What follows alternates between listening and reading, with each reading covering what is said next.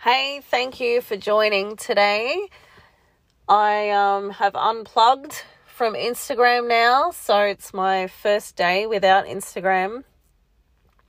Not gonna lie, this morning I felt I woke up and I texted my friend and I thought, have I made the right decision? Like, am I cutting myself off from business opportunity and stuff like that? But no, it was just a fear that came up for me. I fully trust in my decision and I just I feel really good about it. At the end of the day, it's more of a values thing for me, just about um, you know, the the morals of the people that run the platforms. And I don't want to shame anyone for using it themselves. You do you, do what lights you up and use it how you want to use it. I just know for me it's it's a full body rejection to the platforms and I feel like I want to um, support things that are moving towards an empowering and inspiring future. So yeah, it was I woke up this morning and I thought, oh, have I made the right decision? I know I have. It was just a fear for me that was popping up as I said. So anyway, it's great. Like I've been writing my blog and just really enjoying that. Um, if you guys want to check it out, my Substack, um, I'll leave the details of it in the show notes so that you can follow me if you wish to. Um, there, I'll be writing more long form content, um, which is what I always loved to do on Instagram, was just write longer captions and write all my thoughts and feelings and sometimes sharing one perspective takes quite a few words, you know, to explain the concept that, that I want to explain, and I can't do it in the amount of characters that um, I wanted to on that Instagram would let me. So, yeah, if you want to follow, then you can check out the details in the show notes. But today I wanted to pop in and talk about uh, dogma and religion and spirituality. And as you guys know, and if you've been following me for a while, you know that I came from a religious background. Um, and in no way do I want to. Um, I don't want to shame religion on anyone. I don't want to shame anyone's spiritual beliefs uh, at all. I have been there where I've you know, I guess being in a place of pride where I've thought, yeah, I found all these answers to questions that I always had when I was younger and I found the truth, you know, and I guess I was a bit prideful in thinking that and thinking that religion was wrong. It's my personal opinion that religion, um, well, I want to narrow down here and say Christianity, for me, didn't fill all the gaps that I needed to fill to feel that connection of source or God or the universe. So my personal journey was just going on that path where I had to have certain questions answered to have a resonance with me because I couldn't feel the connection that people would feel when they'd go to church and that just wasn't my path. I just there was quite a few things that just didn't make sense to me, um, and no one c- could answer. But in no way do I feel like religion is does not give you a spiritual connection. Um, I used to feel like that. I used to think how it, how can that give you the biggest bigger picture? But that was that was my journey, and now I feel like you know there's no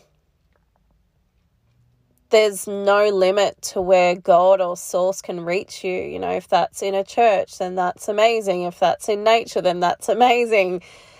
It's wherever you feel that deep spiritual connection and you know what that is for you. Um, and I truly feel like we all have our own personal spiritual connection in one way or another. We may not even call it spirituality, but it's a place where you feel connected to you or something bigger. It could be art. I don't know. It could be anything where you feel like uh, there's more than just you, or you're working on something, or you're moving through something that feels bigger than you. So, you know, find what lights you up. But yeah, I, for me, you know, I've gone through my journey of, I guess, shaming religion. Um, it was out of my own frustrations and my own hurt that I would do that. And, you know, I just felt like I had to prove that I'd found the answers or something. I don't know. And that still, I still believe in those things. It's just not, not that I want to shame someone else's faith or their spiritual connection because, well, to be honest, how dare I do that? I, I don't know what feels spiritual to someone else. And I, you know, would I have judged that in the past. Um, so, yeah, I wanted to talk about what dogma looks like and how it can even show up. It can be in religion, it can be in science, it can be in politics, it can be in anything. It can be in spirituality, and I've certainly seen it in all those areas. I've seen where even in the spiritual community, there's dogma and there's set ways and set rules that people think they need to follow to become more spiritual or to become better at this or more pure in that way. Um, or more knowledgeable, you know, if we're talking about science or something, then maybe people feel like they're smarter if they uh, adhere to these guidelines or these rules or this group think in that one specific area. So it's really interesting to notice where dogma shows up. And even in the health industry, um, I've experienced it myself where I've noticed how different you know, whether it's keto, whether it's vegan, whether it's, you know, there's so many ways where dogma can show up and it's basically shunning all the other ideas out there and only thinking that your one is the correct one. Where I was, I met up with um, a couple of my friends today and we were talking about health and, you know, healing from certain ailments or whatever it is. And we are talking about how sometimes that healing journey changes. And then personally, I was talking about celery juice and how I've just started this journey of celery juice where I'm having it every morning. I'm trying to heal my eczema.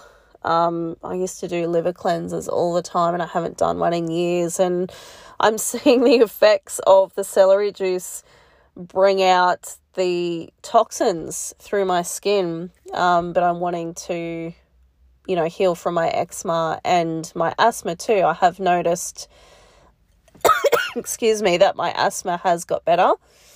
So it's interesting. But yeah, my friend was saying, oh, I can't drink celery juice because it just totally drains me. Like it, I feel so dehydrated and it just doesn't work for her. And she worked with a naturopath and, you know, tried to um, change it up a bit and tried all different ways, but it just didn't work. So, my point is that everything looks different to everybody. We've all got different bodies, we've all got different life experiences, we've all got different um, ideas and perceptions of the world. And, you know, there's, it's just basically one size does not fit all and the more I have experienced in in life, I realize how we are all so unique and we are we should all be so accepting of someone's journey no matter what, you know, we have to to really actually give them some credit for the fact that they're following something that feels good to them. We can't even begin to say what we know is best for someone else because we don't. And I learned that lesson very harshly years ago, many years ago. I think it was more than 10 years ago now. I thought that I knew what was best for somebody, um, being a friend. And, you know, looking on the outside, I would have been right, but I didn't know what that plan was going to look like for this person. and it turned out to be one of the best things for that person. It turned out to be a blessing, a complete divine intervention and a blessing. And I really learnt my lesson in thinking that I know what's best for people um, in that way because, yeah, we just don't know what the bigger plan is. We can't play God, we don't know what is right for someone. So, yeah, my point, I guess, thinking about in with all this dogma is that we have to really just remember that we are all so unique. We've got different needs, we've got different personalities, we've got different sensitivities, we've got different hearts, we've got different pasts and traumas and things that we're going to be on the journey that suits us best. And the only person that can tell that person what is good for them is their own heart and their own soul. Um, so, yeah, I think, you know, one, I wanted to make reference to that. And two, I wanted to just point or give awareness to how dogma can play in all of our lives and where it can show up, and just to be really mindful of that. You know, you guys know that I am a massive ad- advocate for free speech. That's part of the reason why I did leave Instagram. Um, but, you know, free speech means freedom of expression and free to choose and do what you feel is right for you. So, yeah, big advocate for that is just people being who they want to be and not being all the same. I hate the idea of a world where we're all so similar and we're all doing the same things and just jumping in because of you know because everyone else does it like that's never been me i've always wanted to you know explore my own uniqueness and at times i have gone with the crowd um, that was before i really knew who i was or i really had confidence in expressing myself in a unique way. And then other times I've wanted to be so unique that I actually end up rebelling for the sake of it. I'm not there anymore, but there sometimes it does come up occasionally and I think, oh, you're just trying to you just want to be a rebel for the sake of it. Um, so it is it's funny, isn't it, just to notice where you might be going against something for the sake of it or you're being true to yourself. um, but yeah, I just wanted to talk about that today. It was just something that I kind of wrote a little bit about in a blog, not dogma specifically, but I kind of spoke about spirituality journey and what God looks like to us. They're two different blogs. So if you want to check out the details and have a bit of a read, um, I'd love you to subscribe to my Substack if you'd like to and um, keep keep on being kind to each other, keep on questioning things, keep on thinking for yourself. I think that's one of the most important things we can do right now is to learn how to think for ourselves.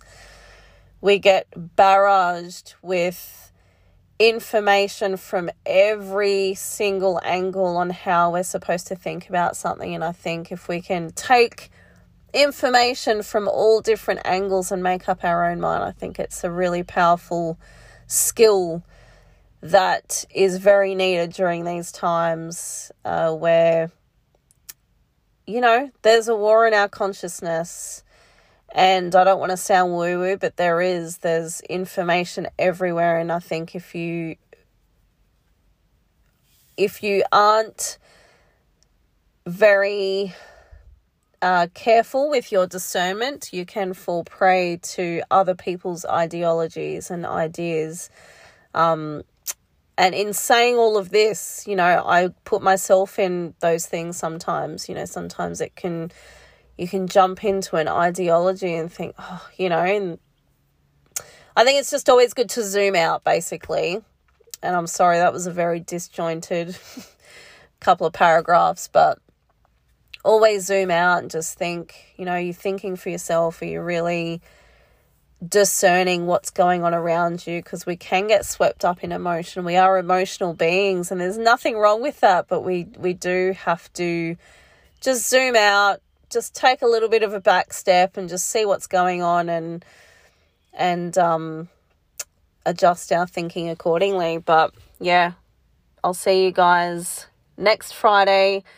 Um, thank you for being patient on the journey of me being more disciplined in showing up and I'm really trying I'm actually wanting to have a backlog of episodes so I can be more so I'm working towards that um, but thanks for your patience if I haven't um, done it on the specific day that I've said I would I really try so hard to do what I say and I do sometimes it's just a little bit behind the eight ball and I, I don't want to do that anymore. I'm really working hard to try to make it um, very consistent, as consistent as I can.